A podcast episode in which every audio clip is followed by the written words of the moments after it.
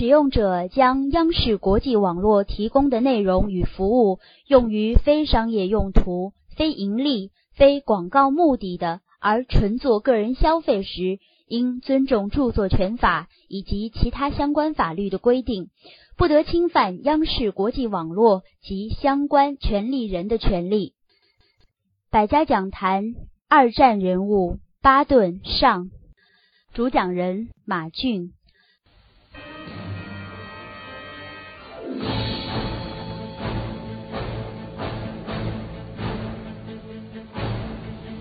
用当代视角回望二战，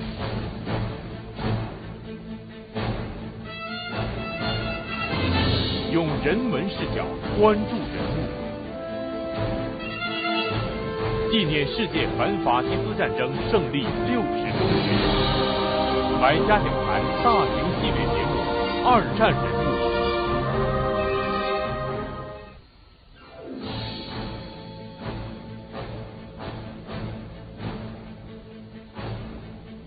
巴顿，二战中美军杰出将领，陆军四星上将。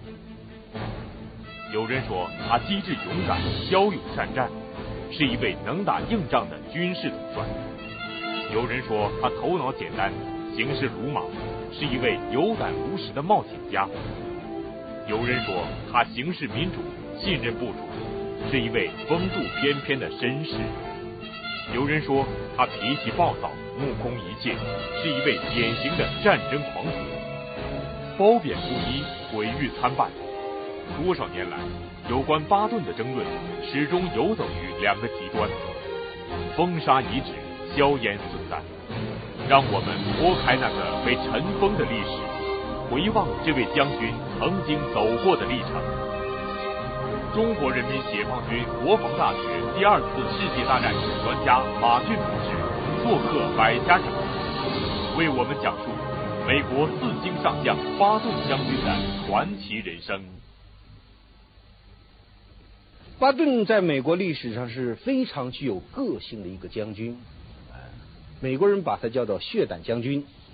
他是一个缺点优点都突出的人，不仅如此，更重要的人，这个人他的缺点和优点你有的时候根本分不清什么是他的是他的缺点，什么是他的缺优点。而今天呢，我就从几个方面让我们走进巴顿。在巴顿几十年的戎马生涯中，创造了美国历史上不少的第一，他有美国陆军第一剑客的声誉。巴顿骑兵出身，爱好马术，他即使一身戎装，也透显着浓郁的西部牛仔风格。他还被誉为美国第一勇士，他指挥金戈铁马，驰骋于北非大漠，战功显赫，攻无不克。而巴顿还有一个第一，却是美国军事史上的大事。巴顿创建了美国第一支坦克部队，由此掀开了他军事生涯新的一页。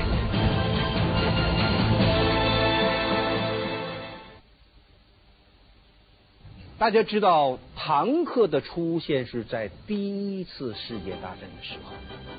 一九一六年九月十五日，坦克第一次出现在索姆河战役，并出战告捷。索姆河战役是第一次世界大战英军和德军在法国境内实施重大战役行动。在这次战役行动的时候，英军第一次将坦克送上了战场，也就是在这次作战中，英军使用了坦克这个武器，因为当时从来没有见过这个东西啊，立即吓得目瞪口呆。啊，你打拿机枪打，也打不透的，是吧？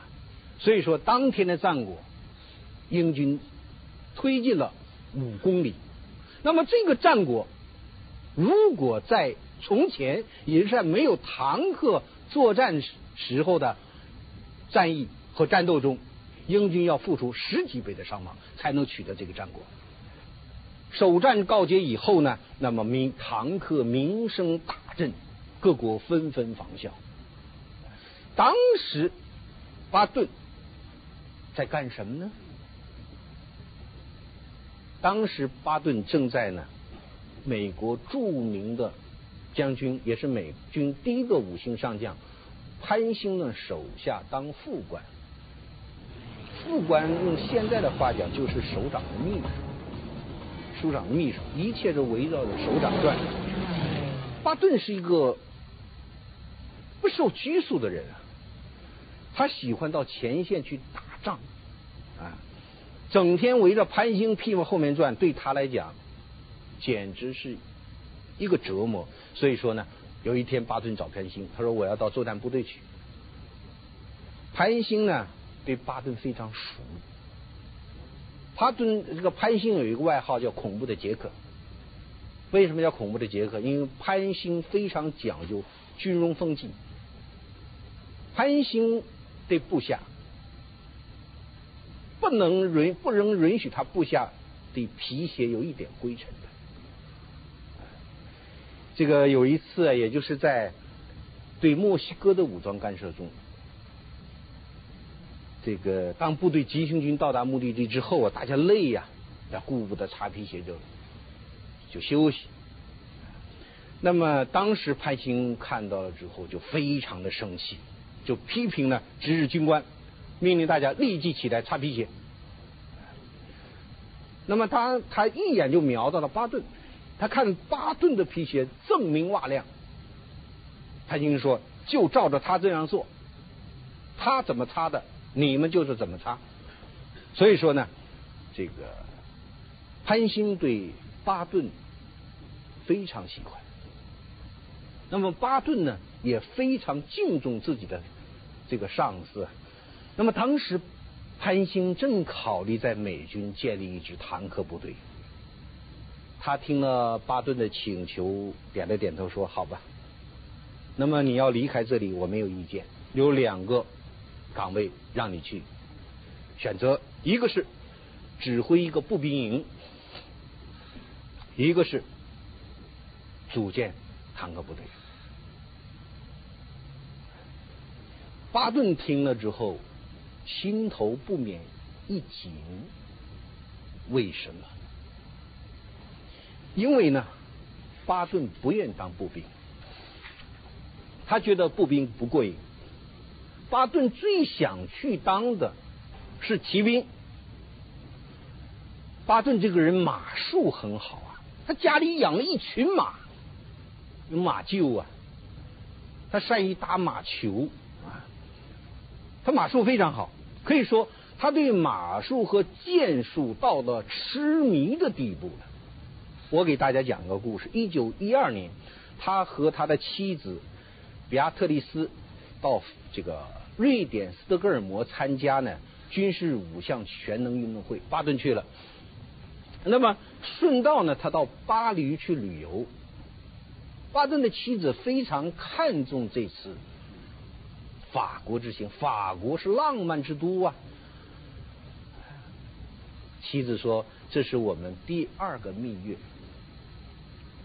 可是他万万没有想到呢，巴顿把妻子领到了当时法国最负盛名的什么呢？索米尔骑兵学校。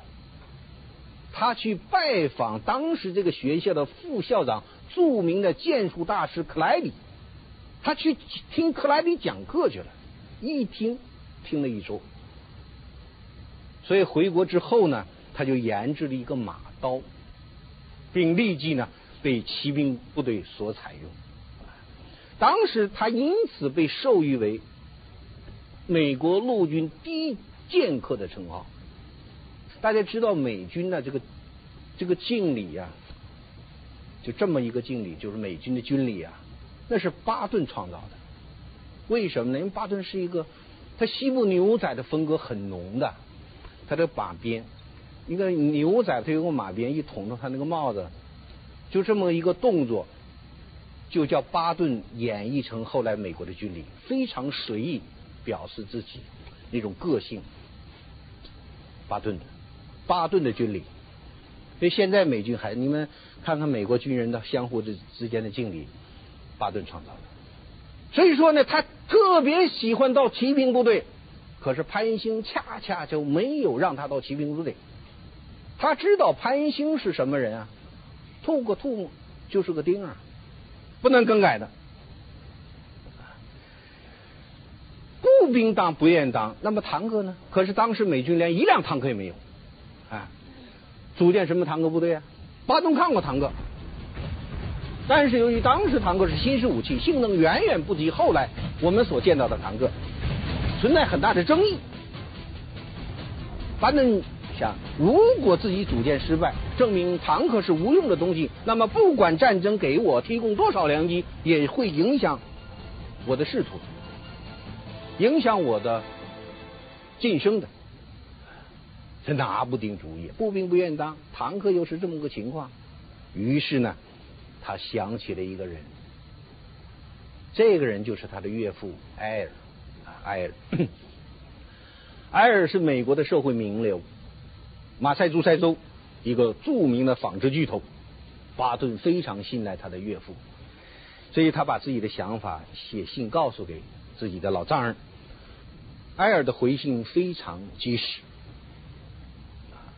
他回回信有这么几段话：我是一个爱好和平的人，对战争一无所知，这里我对你的建议是应该选择那些你认为对敌人打击最沉重，对自己伤亡最小的武器。看完了岳父的信之后呢，巴顿立即去找潘兴，他说：“长官，我决定去组建坦克部队，我怀着一种特别的热情接受您的任命，因为我相信我能用轻型坦克给敌人最大的杀伤，杀伤而减少自己的伤亡。”这样的一九一七年十一月九号。一纸任命就给巴顿送到了美军第一支坦克部队。当时呢，这个美军没有坦克，他是从法国军队中要来二十辆二辆坦克。巴顿是美军第一个坦克手。当时呢，他这个在马恩河上游一个叫朗格勒的地方设立了美军坦克训练中心，巴顿当主任。这个中心只有他会坦开坦克，所以他每天忙得不可开交啊，不可开交。别人不会啊，他都手把手的教。那么刚刚这个问世的坦克呀、啊，里面呢黑洞洞的，漆黑一团，巨大的噪音，根本听不出去说话。和这坦克要需要联络呀。于是巴顿就想出一个辙，什么辙呢？就是后面的人拿脚踹前面的后背，前进，摸摸他的脑袋脑瓜顶 ，stop here， 停止。这是最简单的、最原始的坦克的通讯联络，用形体语言表示通信联络的。那么就这样呢，巴顿在不到半年的时间组建了六个坦克连，啊，而这六个坦克连在美军被公认为是战斗力是最强的。巴顿就成为了美国装甲部队的创始人。这就是听了岳父的一句话，巴顿成为了美军装甲部队的创始人。巴顿的威名在一定程度上取决于他战场上的表现，而与此相反的非议主要来自于他近乎无情的军纪和训练。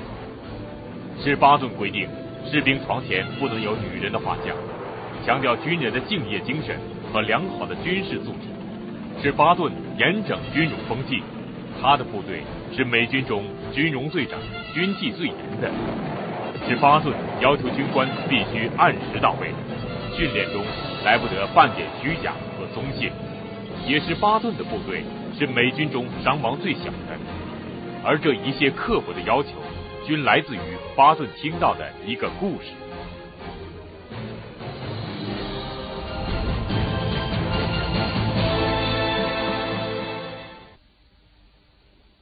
巴顿在美军有一个外号叫做赤胆铁心，那么他的部下讲，这个外号最能反映呢巴顿上午的个性。他用这几个字，因为这是英文的两个字啊、呃，勇敢、呃、和机智的两个字，所以把他的部队呢锻造成为美军最有战斗力的部队了。这个战争是来不得任何虚假的领域，哎、呃，其他领域有假，顶多是产品呢、啊、图个质量啊、呃、质量问题是吧？他一般来讲不会死人的。除非你拿毒药做蛋糕，那没办法了。但战争不行，战争不能玩假的，战争玩假的只能带来的是死亡。巴顿是一个要求部下极为严格的将军，他经常和他部下谈起他曾经听到一个故事。这个故事是什么样的呢？那还是在巴顿在西点军校上学期间发生的事情。巴顿这个人非常喜欢听军，他非常喜欢军事历史，翻阅了很多这个美国作战史的书籍啊。他曾经看到的这么一个故事，发生在美西战争时期的一八九七年，潘恩兴就是他崇拜那个将军啊。潘恩兴在视察一个部队的时候，这个部队是个炮兵营，炮兵营要给潘恩兴表演实弹射击啊，实弹射击。那么这个营的营长非常精于射击速率，为了避免出现因为打不准而影响自己的晋升，所以说呢，他讲出想出了一个办法。什么办法呢？就是在目标区，就炮弹要落落这个目标区，他预埋了炸药啊，预埋了炸药啊啊。那么这边开炮，他按照这个弹道走这个速率，然后呢这个时间差，他把这炸药点到了。那么炮弹差不多过来了，咣！实际上他放的是空炮弹。潘兴在上面根本就在主席台不知道，一看炸点，哎，目标区炸点，炮声隆隆之后，陈岩就起来了，也非常准，鼓掌，哎，并且表示祝贺。后来呢，就是跟这个炮兵营的营长有矛盾的一个军官就把这个事儿给捅出来了，潘兴是勃然大怒，立即将这个营长给撤职，说。他最好的角色是到百老汇当一名演员，因为那是在演戏，而战争不是演戏，战争来不得任何虚假的东西。后来这个这个炮兵营长在美第二年的一八九八年的美西战争中阵亡了。就这个故事，连后来的麦克阿瑟在西点军校讲课的时候经常提起，战争没有假的。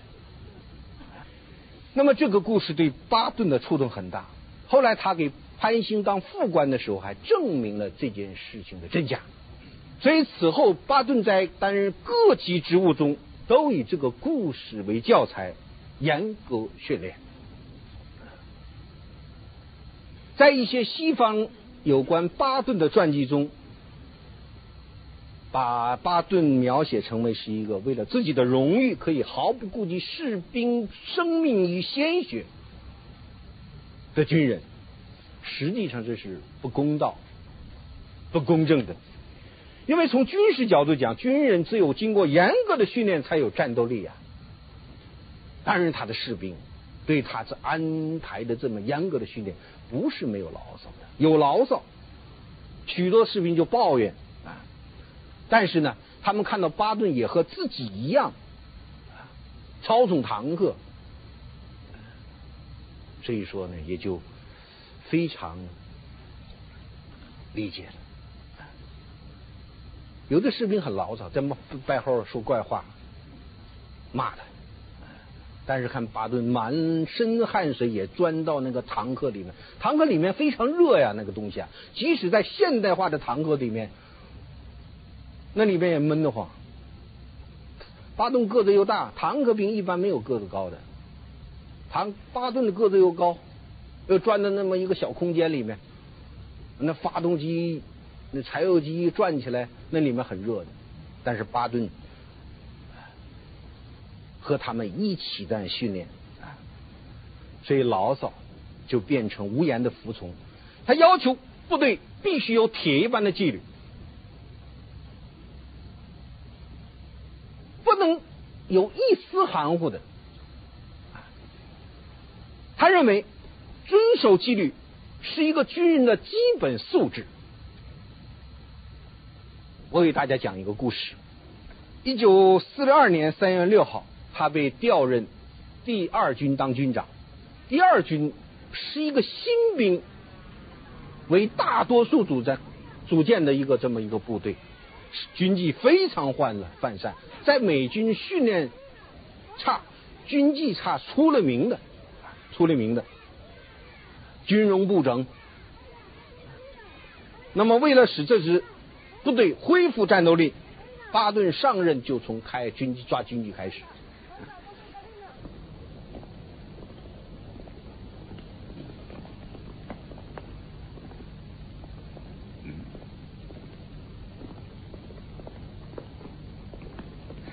您起得好早啊，将军。哦，用早餐？是不是所有军官都用过早餐了？早餐时间是六点到八点，大多数的军官才刚刚来吃。请通知军官，现在停止供应早餐。可现在的时间是八点，还差一刻了。今后你六点钟开始供应。这，你的护腿呢？护腿？哈哈，见鬼了，将军，我是厨子。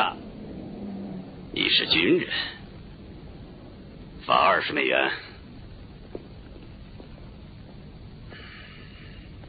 先生们，从现在起，任何人不带护腿、不带钢盔、不带领带，穿着脏皮鞋或者脏军服，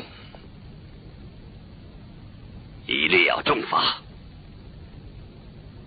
所以大家看看巴顿的照片，现在能够看到的巴顿照片，绝大多数都是带钢盔的照片，极个别的有戴他那个船形帽的。软帽的巴顿的照片一般都是戴钢盔的照片。美国有个巴顿的电影，嗯，他那个片头一开始有个大的国旗，巴顿走上来，一个给一个特写的镜头，戴钢盔的镜头。这是他在第二次世界大战自己养成的一个习惯。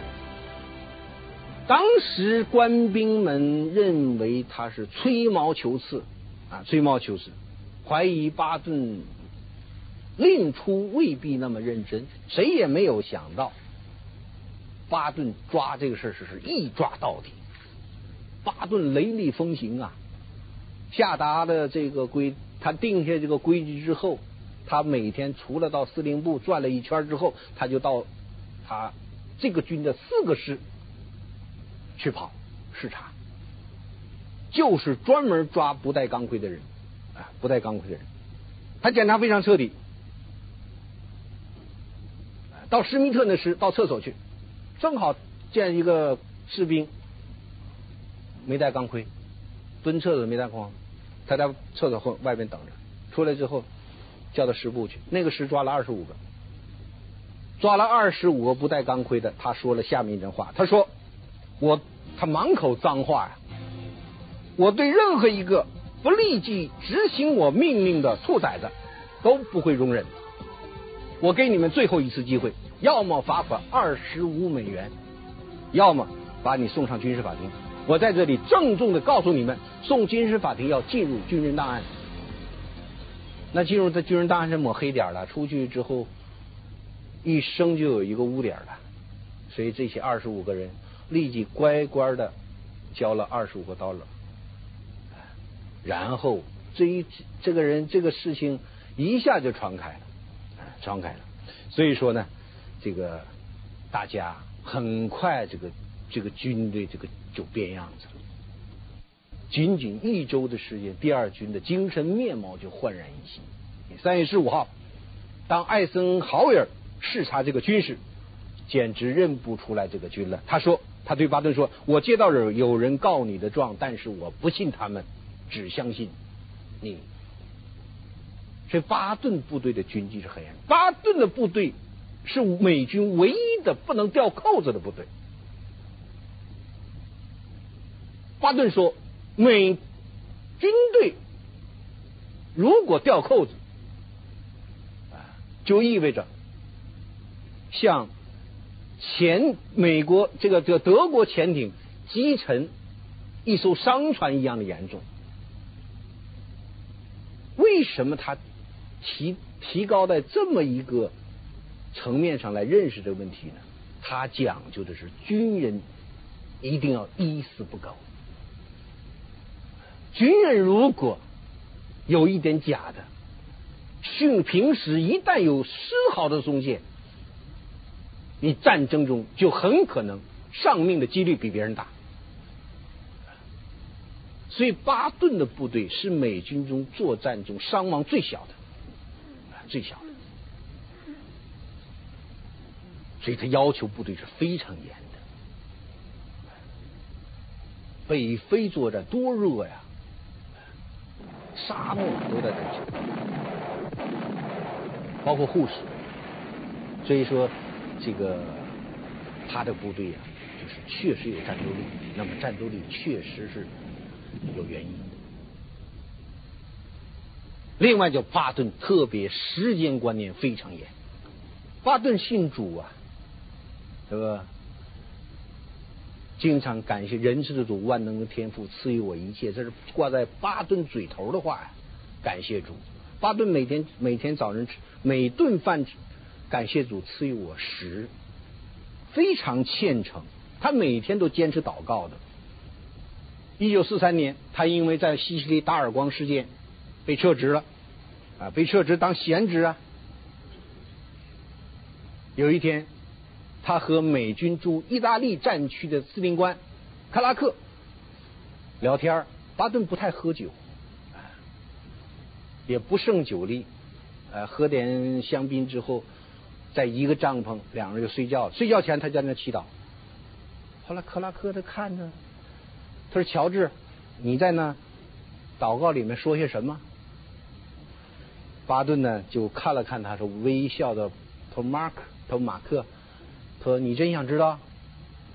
克拉克说：“是啊，我想知道你这样一个人祷告在嘟囔些什么东西。”巴顿又笑了笑，说：“马克，我在祷告中啊，我在诅咒你。”在下一次战役赶紧打败仗，打得一败涂地，我好接替你的职务。就是这么一个对主非常信虔诚的基督教徒，但是呢他要求军中的牧师布道不许超过十分钟，牧师布道不许超过十分钟。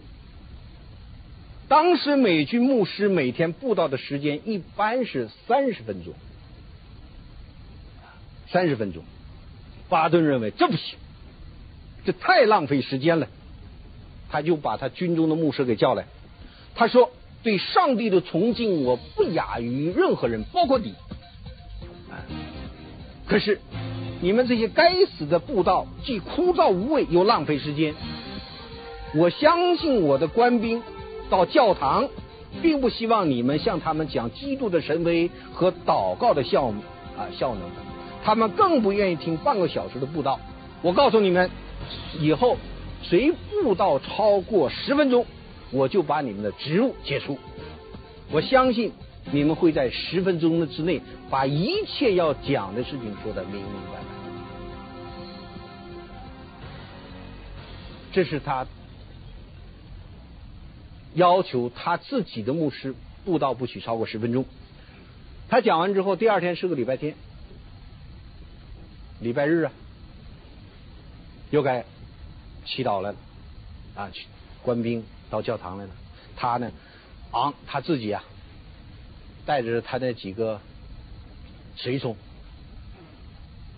穿着高筒的马靴，啊，带着钢盔，就走到教堂来了。皮靴的马刺咔咔作响啊，屁股后面一把一边一个左轮手枪。然后他坐在第一排，坐在第一排，他就眼睛就开始盯着主。到了八分钟之后，他眼睛开始盯着牧师了。他沿着瞧着牧师，两分钟之后，牧师结束布道，干干净净结束布道了。这件事情很快传出来，那么神学院不干了，哎、呃，神学院就有意见啊，非常反对。但是呢，他坚持自己的规定，哎、呃，要不你来作战了，我去给你布道。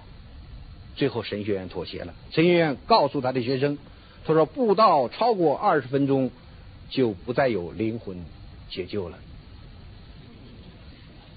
最后妥协，所以美军现在美军现在的牧师布道十分钟。因为有机会要了解美军军官，你们问的你们现在的牧师给你们布道多长时间？十分钟，巴顿遗留下来定的规矩。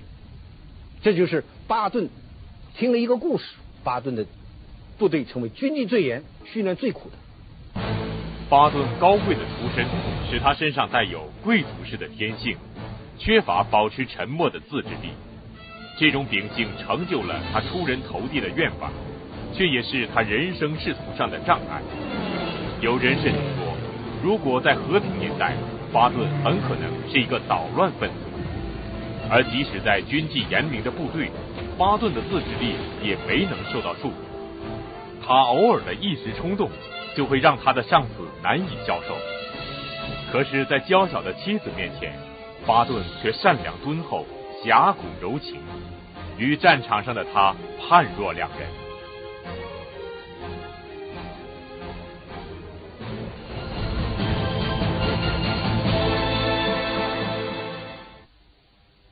巴顿是一个性情中人啊，是吧？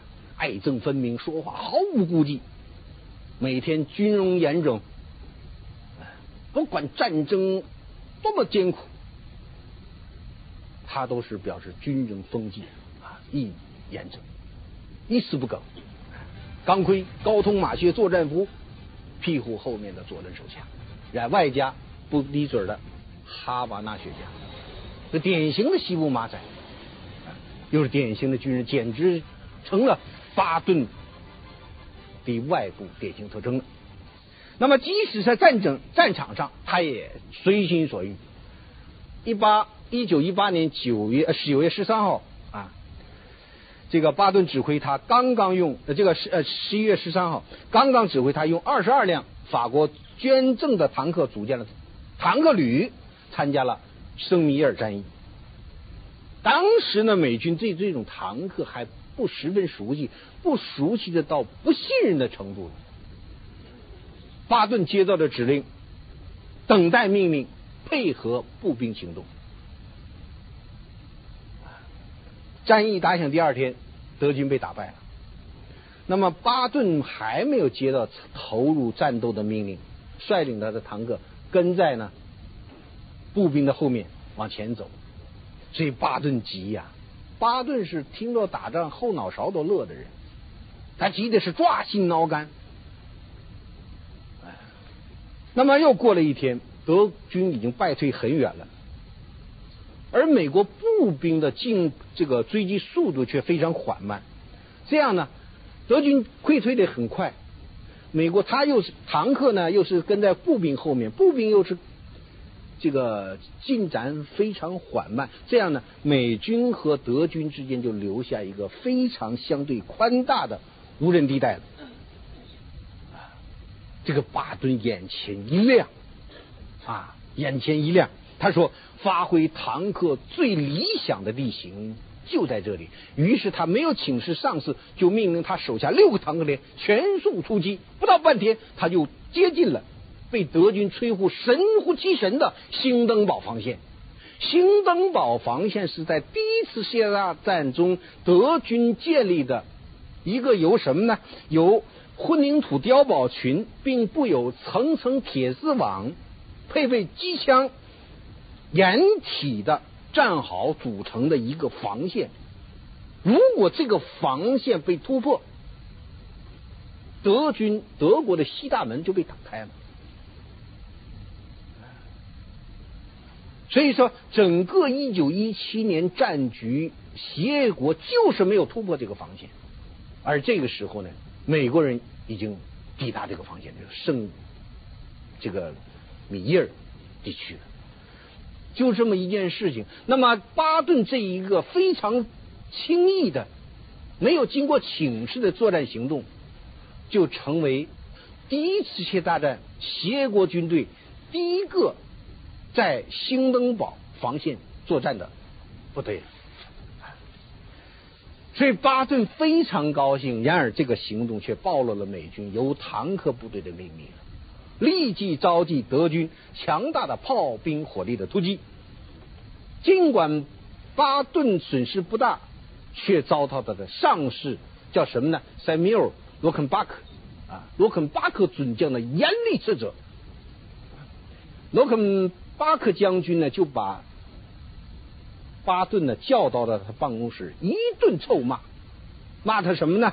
他说：“你这个轻率的行为，表明你不过是一个满街乱逛发情的公狗，而不是军人。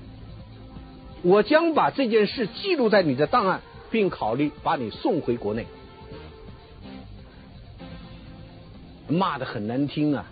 所以巴顿听说要把他送回国内，立刻就蔫了，因为这个人喜欢打仗，已经到了一个不得了的境界了，立即蔫了。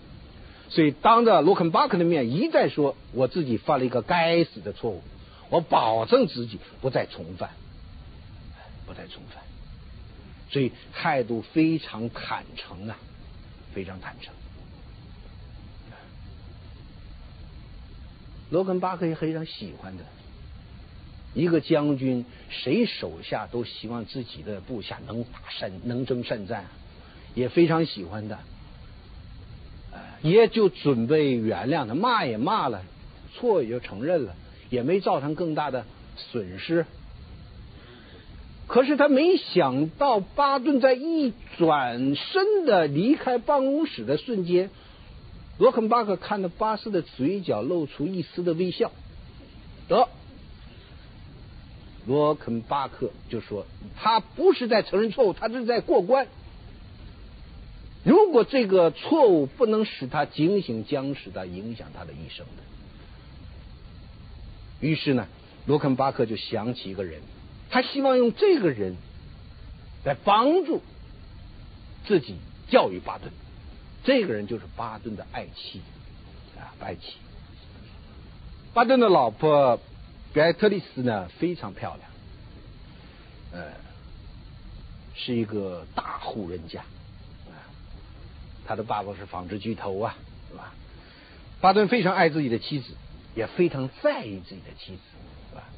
所以说呢，这个比亚特丽斯呢接到这个罗肯巴克的信之后呢，立即回信给自己的丈夫，心中充满了那种母性的严厉和妻子悬挂般的批评。他心中有这么一段话，他说：我对于你的选择给予了，并将继续给予充分的支持。然而这种支持并不是容忍你拿性命开玩笑。或许你认为你的生命是属于你自己，但是对我来讲，你的生命还是属于我和你的孩子。那么巴顿对自己丈夫的这个这个妻子的感受是非常在意的，我非常坦的方面谈到了。所以他接到妻子的信之后，就感到事态的严重。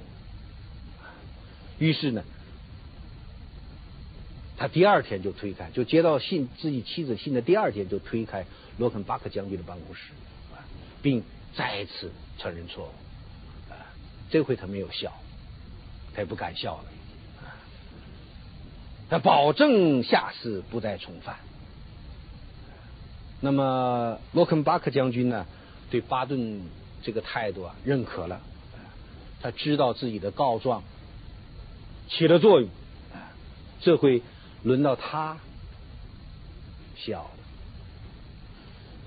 那么巴顿还得把妻子回复啊，他给罗肯巴克将军罗肯巴克将军这个这个过关了，给妻子写了一封信，也承认错误。他说：我知道你无时不刻的为我担心，为我祈祷。当这件事情过去后，一个崭新的巴顿将出现你的面前。他说了一大堆好话啊，充满了爱意，充满了这种内疚的心情。但是巴顿就是巴顿，本来你写的好好的，他后面结尾加了一句话，暴露了他改不了的本性。加了哪一句话呢？他说我保证不再犯这样的错误，但是你知道亲爱的，我的司令部不会再让别人知道我这件事情了。那么言外之意就等于说，以后我犯了错误你也不知道了。所以巴顿的个性就是这么一个人。那么这就是我这节课向大家讲的三个一个讲了三个结果的巴顿。谢谢。